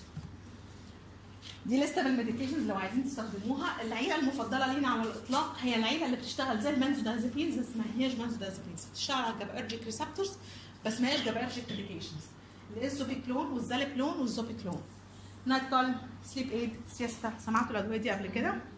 وتاني الجرعات بتاعتها من واحد لثلاثه كلهم بيتراوحوا من واحد لواحد يعني كل جرعات باختلاف الأدوية من واحد لسبعة ونص بس معظمهم بنتحرك ما بين واحد وثلاثه دول safe في النوم مش هيعملوا لي أي مشكلة تانية في النوم بالليل. دول safe إن ما لهمش hangover تاني يوم وال habituation بتاعهم ضعيف بس مصر ما يعني المصريين ما يغلبهمش حد. أنا عندي حاجة بتاخد 36 قرص Night Calm كل يوم. قلت لها ما تقوليش إن ده بينيمك أنت بتاخديه للكيف يعني؟ ما تقوليش إن ده بتاع نوم خالص مش جرعة نوم أساسا يعني. فتاني بيضربوا أي رقم من الأدوية. عندي أنا بتاخد ست شرايط Lasix في اليوم 60 قرص Lasix في اليوم أنتوا متخيلين الرقم؟ وأنا مش بتاعت نفسية يا جماعة أنا بتاعت نيورو. أنا جاية من أرض ال neuro يعني مش بتاعت الأرقام اللطيفة دي يعني. دول are safe medications لو أنا ما عنديش another sleep disorder وتاني لو أنا عندي حاجة زي ال restless leg syndrome هنتكلم عليها كمان شوية. لو أنا اديت حاجة تطول أو تزود ال motoric activity during the night ال restless leg syndrome هتبقى اوحش لو أنا عندي obstructive sleep apnea العيان ده هيتنيل مننا زيادة. من الحاجات دي أدوية تستخدم ساعات للادويه لازم نراقبها وإحنا بندي رجاء في ناس بتدي الأدوية دي للنوم clonazepam و diazepam وال lorazepam وال methadone والمورفين كل الحاجات دي في ناس بتستخدمها للنوم. في حالة ظريفة كده جات لي medico-legal يعني.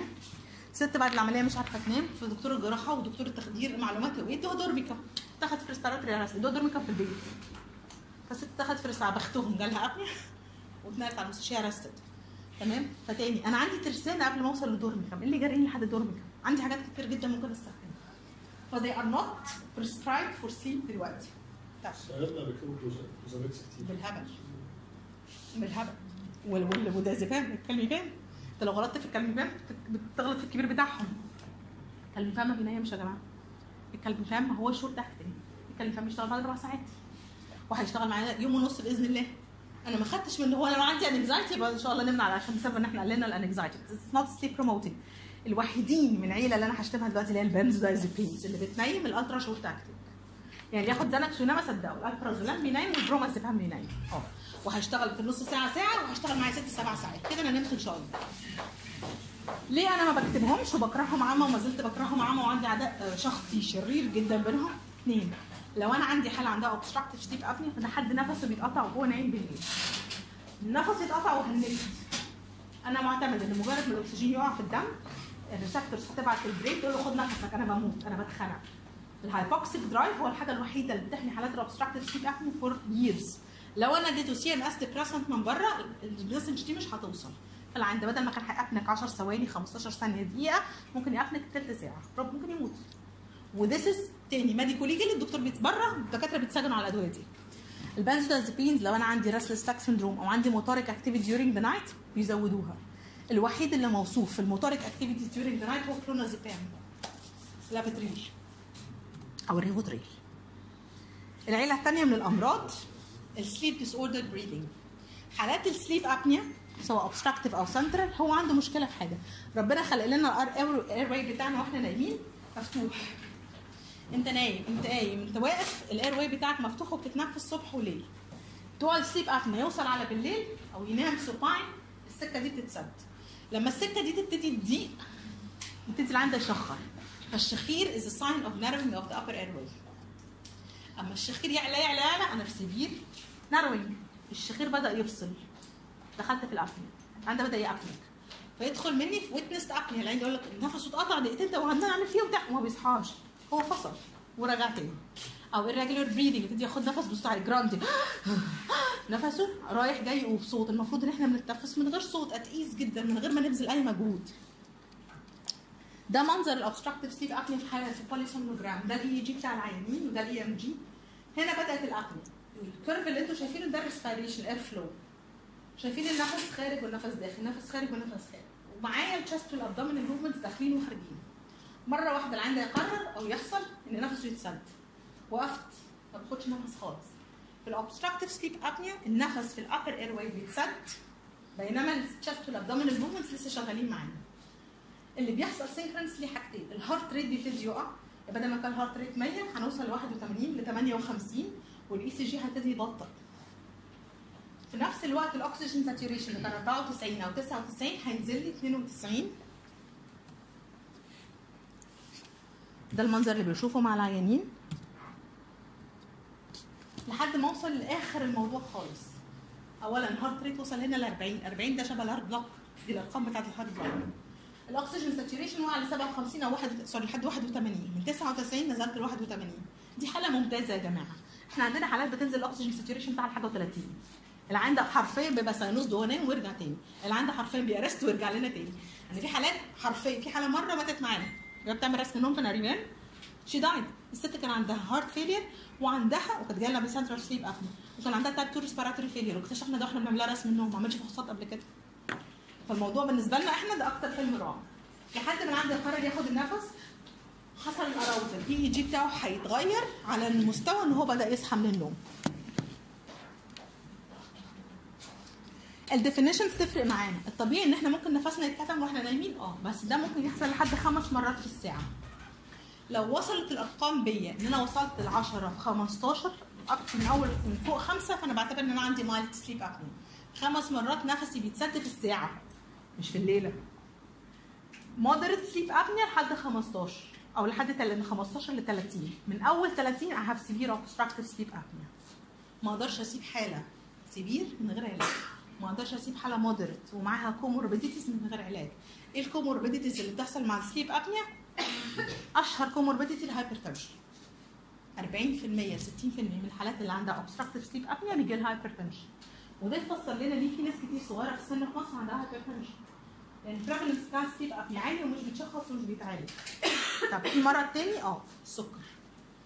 وتخيل معايا عنده 15 سنة sleep apnea ومش متشخص بقاله 10 سنين عنده hypertension ومن سنتين ثلاثة جاله السكر. فرص ال ischemic heart disease بتاعته أخبارها إيه؟ وال strokes. أول two organs بيدفعوا فاتورة الأمراض دي هم ال brain. فده عيان prone.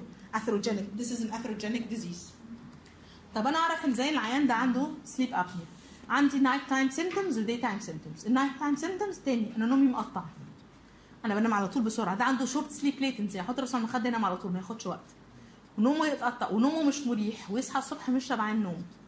عندي أثناء النوم زي ما قلنا يا إما grunting يا إما snoring يا إما witnessed apnea طبعا هم عادة دول اللي بيشخروا فالجيران يسمعوهم. يعني حرفيا بيبقى شخيرهم عالي جدا في عيانين بيسمعوا نفسهم وهم نايمين. بحترمهم قوي لما يجوا يشتكوا من الحكاية دي. ال obstructive sleep apnea ال chest وال abdominal movement شغالة بس ال airway هنا هو اللي اتسد في حاجة اسمها central sleep apnea ده أنا عندي هنا ال airway بيتسد وال chest وال abdominal movements بتقف. الإشارة بتاعة التنفس من المخ ما جاتش. دي بتحصل في أشهر مرض زمان كنا بنقول حالات ال heart failure وبعدين اتضح لا ده إحنا عندنا كمان لو عندي structural brain lesion عندي stroke عندي ischemia عندي MS في ال pathway بتاع ال respiration في ال brain هيقطع لي المس... الإشارة مش هتوصل. ثلاثة في الناس اللي عندها restrictive lung disease interstitial lung fibrosis أو bronchial asthma severe ده مرشح إن يجيله central sleep apnea وفي جزء منهم idiopathic ما بنعرفش النفس بيقف ليه. وبنفس ال criteria النفس بيتقطع 10 ثواني ويرجع يتنفس لوحده تاني. ال day time symptoms بقى اصحى الصبح مصدع من النوم بقول لهم اللي بيصحوا من النوم بصداع ثلاثة بتاع ال sinusitis الله يعينه. اللي عنده حاجة ترفع ال intracranial pressure ربنا ينقذه. واللي ما نامش كويس بالليل. الثلاثه دول يعملوا لي morning headaches بالنهار يبتدي ينام هو مش شبعش نوم بالليل مخه ما استريحش مخه طول الليل يصحى. يبتدي يسقط ينام على نفسه بالنهار. التركيز يبقى بعافيه حبتين وأول علامة ليهم بتبقى دايما ال reaction بتاعتهم sluggish بطاء جدا في رد الفعل. كنت بخيط الحاجة بسرعة كنت بطبخ بسرعة بدأت أبقى أبطأ بعمل حاجة أبطأ باخد مجهود عشان أعملها ومش بعملها بنفس الكلام. ال irritability ابتدي أبقى مقريف انام أثناء routine activity ال nocturia واحدة من ال manifestations عندي يروح الحمام كتير دي واحدة من ال manifestations اللي بتبقى معايا ال risk factors عادة في ال overweight males وفي ال old age بس في مصر ممكن تقابلوا كل حاجة. تخيلوا واحد مثلا ال upper way airway بتاعه عامل كده. ده نفسه أخباره إيه؟ الكورتين دول لوز في الأطفال ال sleep apnea كمان بتبقى موجودة. حالات ال sleep apnea في الأطفال بيبقى معاها بقى irritability و low scholastic achievement وشكلهم شبه حالات ال ADHD طب اسالي على ال sleep history هو أخباره بيشخر وهو نايم بيتكلم وهو نايم بيتحرك كتير وهو نايم. قبل ما نجري ونقول إنه عنده أي حاجة تانية. ودول علاجهم عاده surgical الناس اللي لسانها تخين اللي عندهم cretinism مثلا لسانهم كبير مرشحين كمان إنهم يجيلهم apnea chronic sleep apnea مع chronic hypoxia عندي sympathetic overactivity intrathoracic pressure swings في ال chest وال increase arousals بالليل بيسلموني تسليم أهالي. increase systemic inflammation increase oxidative stress metabolic dysfunction insulin resistance اللي عندهم sleep apnea بيتخنوا. إحنا عارفين إن هو مرض بيجي في التخان بس اللي عنده sleep apnea ما يعرفش يخس. فدي واحدة من الحاجات اللي بتوع ال diet بياخدوا بالهم منها كويس قوي يبقى عندي endothelial dysfunction الأمراض النهائية بقى الهدف النهائي إن شاء الله يعني. Systemic hypertension atherosclerosis diastolic dysfunction ischemic heart disease stroke diabetes كلها حاجات مش ظريفة الحقيقة.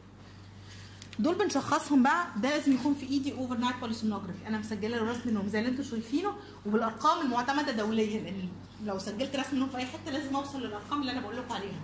لو أنا مسجلة ومشخصاه الراجل ده هيتعالج. polysomnography هو ال gold standard هعالجه إزاي؟ في حالات mild ممكن نستخدم لها oral appliances حاجة في بقه عشان يعرف يتنفس بالليل. في علاجات جراحية.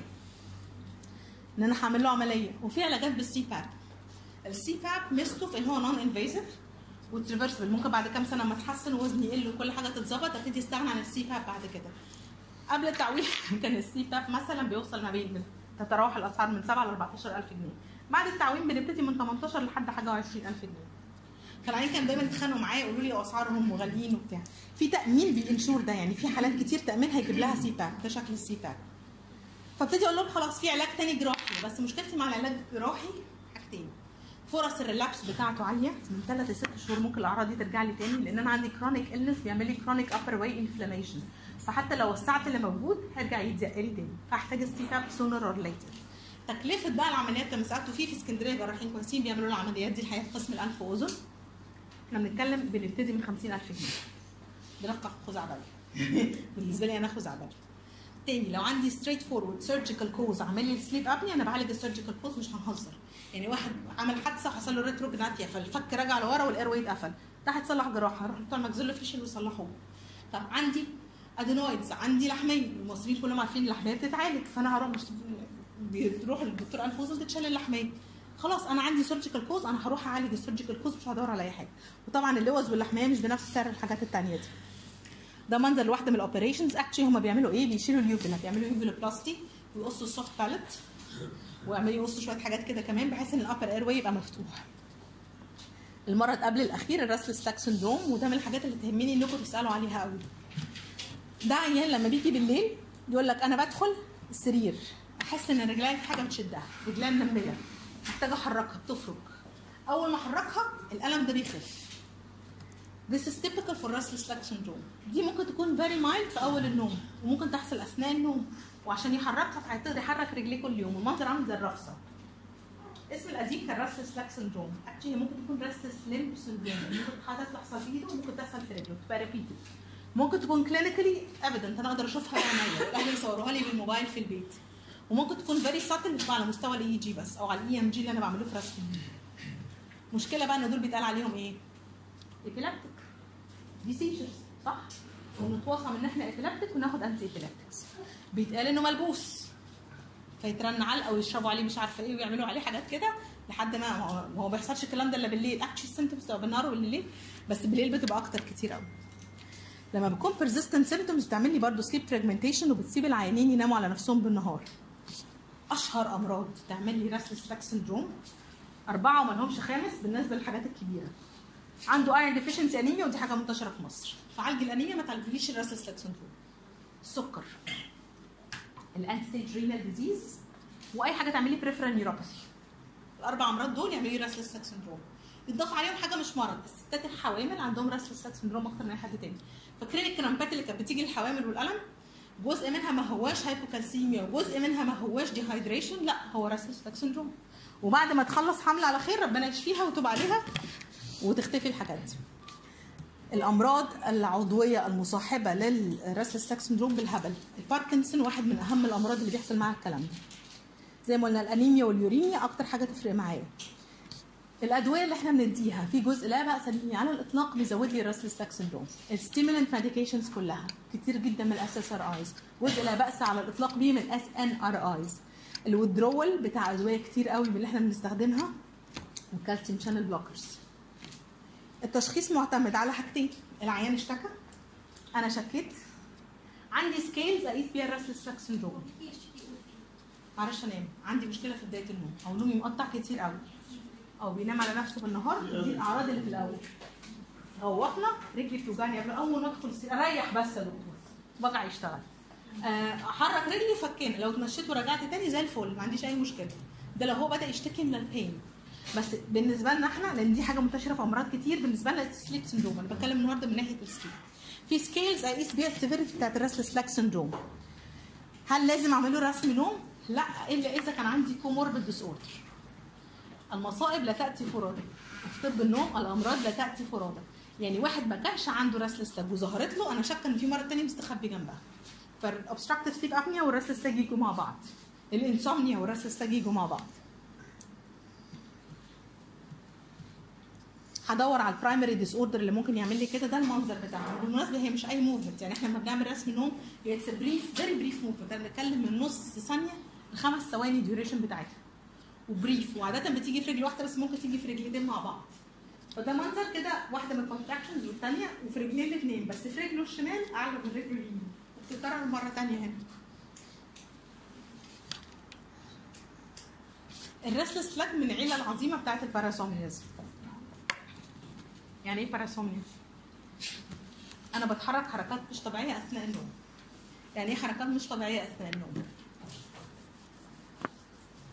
بيمشي وهو نايم بيتكلم وهو نايم بيقوم بالليل ياكل من الثلاجه ويرجع ينام تاني.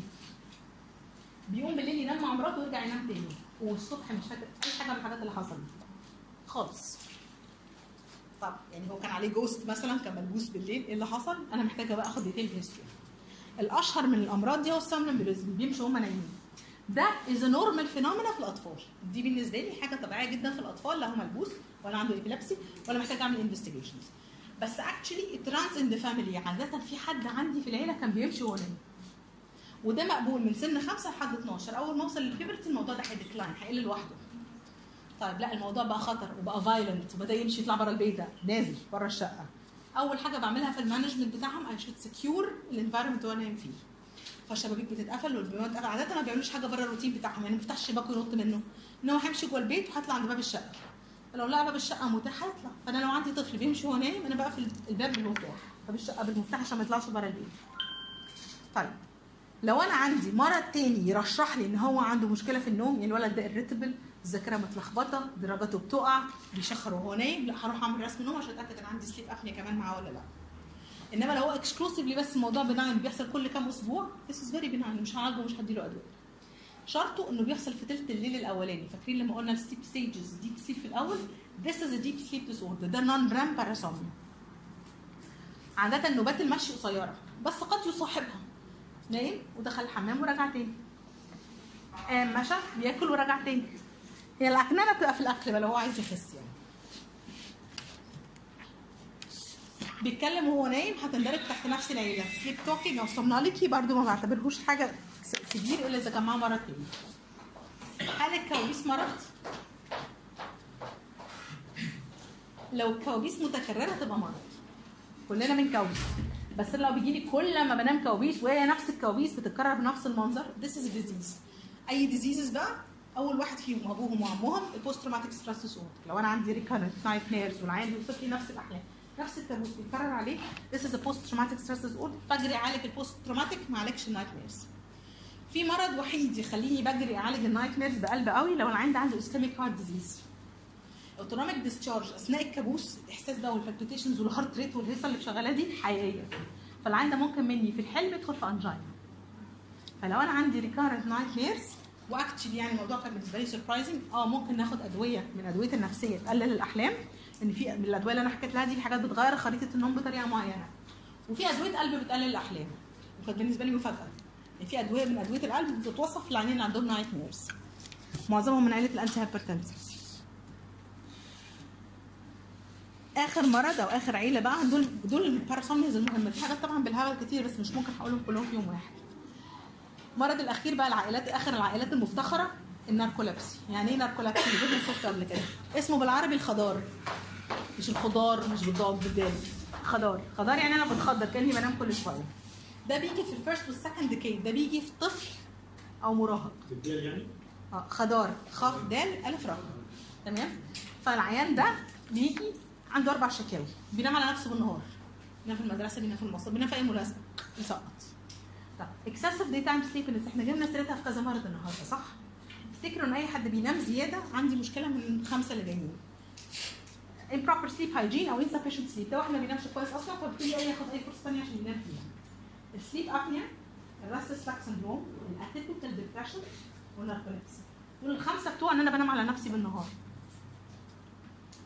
هو بينام مش قاصد إن هو الموضوع very frequent تاني عرض ال sleep paralysis العيان ده بيصحى من النوم مش عارف يتحرك ويقعد كده 10 دقايق وبعدين يفوق. دي حاجة very frequent عنده. ثلاثة بيحلم كتير. بيشتكي دايما ان أحلامه كتير قوي. نومه مليان أحلام. الرابع هو العرض الألطف على الإطلاق اللي هو ال cataplexy يقولوا له خبر كويس يسقط يقع من طوله مع أي emotional trigger بالذات ال pleasant emotions ممكن يقع مننا على الأرض. وتشخصوا يعني atonic fits وتشخصوا syncope وتشخصوا vasovagal لو حطيت الأربعة دول جنب بعض أنا بج- بجري على حاله عندها غالبا narcolepsy تشخيص حالات ال narcolepsy معتمد على ده بقى المرض اللي فيه hypocretin ناقص. فاكرين ال orexin اللي إحنا قلناه في الأول؟ ده لازم ادور له على رسم نوم لأن ال diagnosis بتاعه لا يكتمل بدون رسم النوم.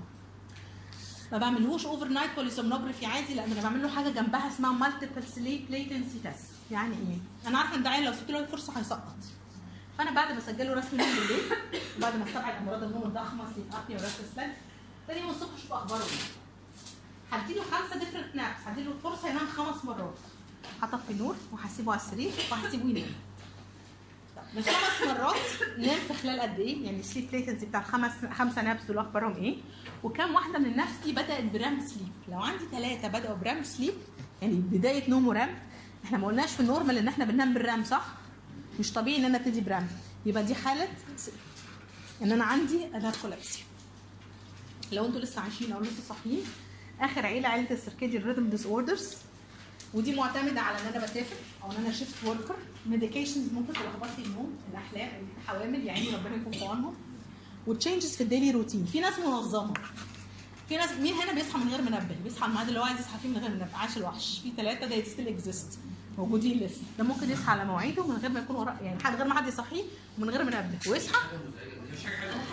أنا أصحى اصحى يوم الجمعة الساعة 7 الصبح. ليه مثلا؟ ساعتك مظبوطة هعمل تمام؟ فالع- دول مساكين فعلا بس actually ده ساعته مظبوطة وصاحي على الوقت اللي هو عايز يعمل فيه اللي هو عايزه وبيخلصه وبينام تاني. طبعا لو ال anxiety خدت بينا لحد بقى إن إحنا ما بننامش خالص لحد ما نخلص اللي ورانا فعلا ده ممكن ياخد أسابيع ده is problem طب ال shift work أو ال circadian rhythm disorders إحنا بنشتغل معاهم على أساس إيه؟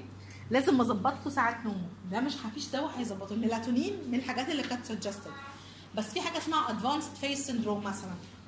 يعني أنا بنام كل يوم الساعة 10 بالليل بس تاني يوم نمت 9 تالت رابع يوم نمت 8 خامس يوم نمت 7 نومي عمال يترحل ساعة ساعة ساعة ساعة بدري وقصاد كده بصحى ساعة بدري بالنهار.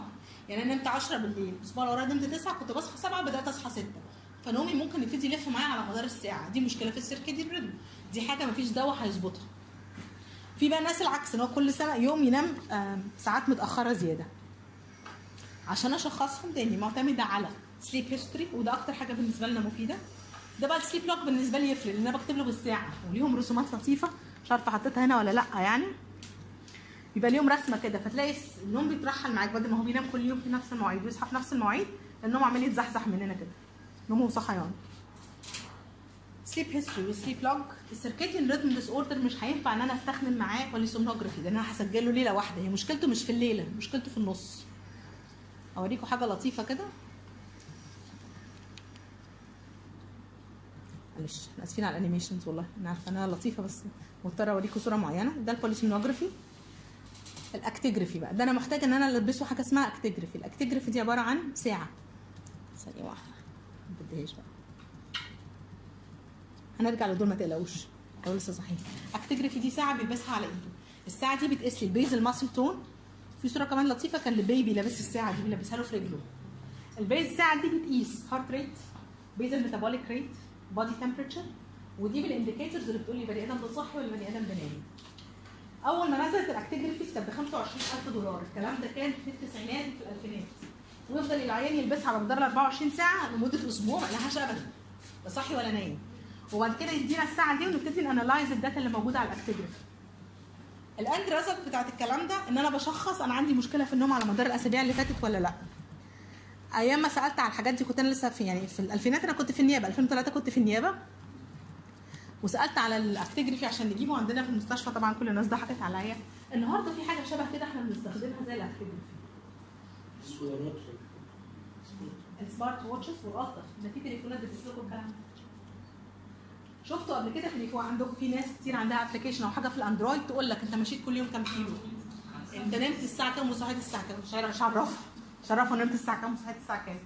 يعني طول ما أنت بتمسكه وبتتحرك هو بيعتبر إنك صاحي. أول ما تسيبه لفترة طويلة متواصلة بيعتبر إنك نمت.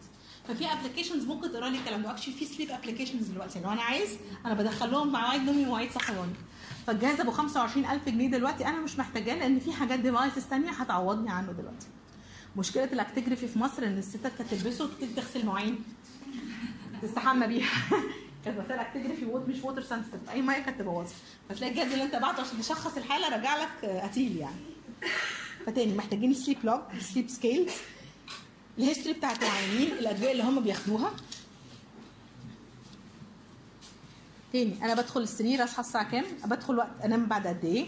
أنا بنام في أي وضع؟ في ناس الأعراض بتزيد عندها في وضع معين. sleep apnea لو هم نايمين supine بتزيد أكتر بكتير قوي ال daily time activity بتاعته أخبارها إيه؟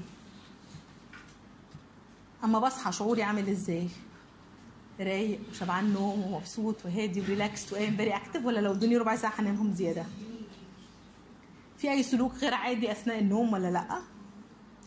ال history بتاع ال other medications clinical examination زيه زي أي مريض تاني. ال tools اللي عندنا قلنا ال polysomnography ال polysomnography ده عبارة عن إن أنا بقيس EEG و electrooculogram وال chin EMG chest و abdominal movements respiratory air flow ونحط pulse oximetry على العينين دول و EMG على رجليهم.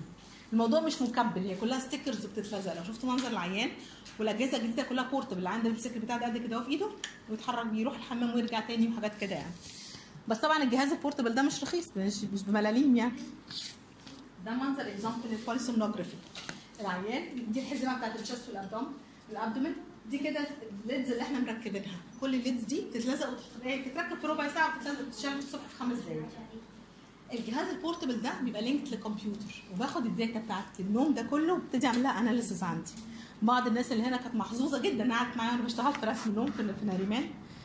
وشافوا المنظر عامل إزاي. ال data اللي أنا بسجلها بعمل لها analysis 30 ثانية ب 30 ثانية. فال scoring بتاع حالة رسم النوم ممكن ياخد مننا نص ساعة ممكن ياخد أربع خمس ساعات. ال outcoming data سواء ال EEG أو ال sleep stages أو ال involuntary movements أو ال sleep apnea أنا بقسمه على مدار الليلة واطلع بال hypnogram أو ده summary للحاله لحاله طول الليل وأشوف ال disorder اللي عندي. إيه This is the gold standard. لتشخيص أي حالة عندها أي حاجة chronic أو لو ده عايز فيديو اثبات by the way لو حد أثبت إن عنده مشكلة من مشاكل النوم بياخد توصيف وظيفي بيطلع من شغل السهر وحاجات كده. حاجة لطيفة جدا بالنسبة له. ال multiple sleep latency شرحناه. هتعملوه كلكم؟ ولو طلع سليم. ال variant الثاني multiple sleep latency إن أنا أسيب له خمس naps ينام في حاجة اسمها بقى maintenance of wakefulness test يعني زي ما التاني اختبرت هو هينام مني بعد قد إيه. ده هحطه في نفس الظروف وأتحدى إن هو ينام. ده أنا عايزاه يفضل صاحي حتى لو اتحط في ال optimal conditions عشان النوم. ال multiple wakefulness test ده من الاختبارات اللي مثلا حد عايز يشتغل طيار لازم يعملها. ده مهما اتحط في ظروف تنيم ما ينفعش ينام ما ينفعش يسقط حادثته هتبقى صعبة يعني. طيب. ال actigraphy شرحنا ال actigraphy بتاعه. ده منظر الساعات بتاعتها. what's classic is classic زمان قبل أول ما اشتغلت في أمراض النوم زمان قوي يعني 13 سنة. كان دايما العيانين اللي عندهم مشاكل في النوم رايحين لدكاترة بطنة يروحوا طالبين منهم حاجتين وما لهمش تاني. thyroid function و liver function still معانا إن شاء الله. أي حالة عندها excessive daytime sleepiness لازم يتشاف لها ال thyroid profile by the way دي من الحاجات اللي أنصح أي حد عنده أي عرض نفسي إنه يتشاف ال thyroid profile بتاعه. okay لأن كل الأعراض معانا إن شاء الله. من ال hyperthyroidism لل thyrotoxicosis عندنا أعراض كتير قوي دي references بتاعت المحاضرة واتعشم منكم ما تكونوش نمتوا من يعني حاولت على قد ما أقدر.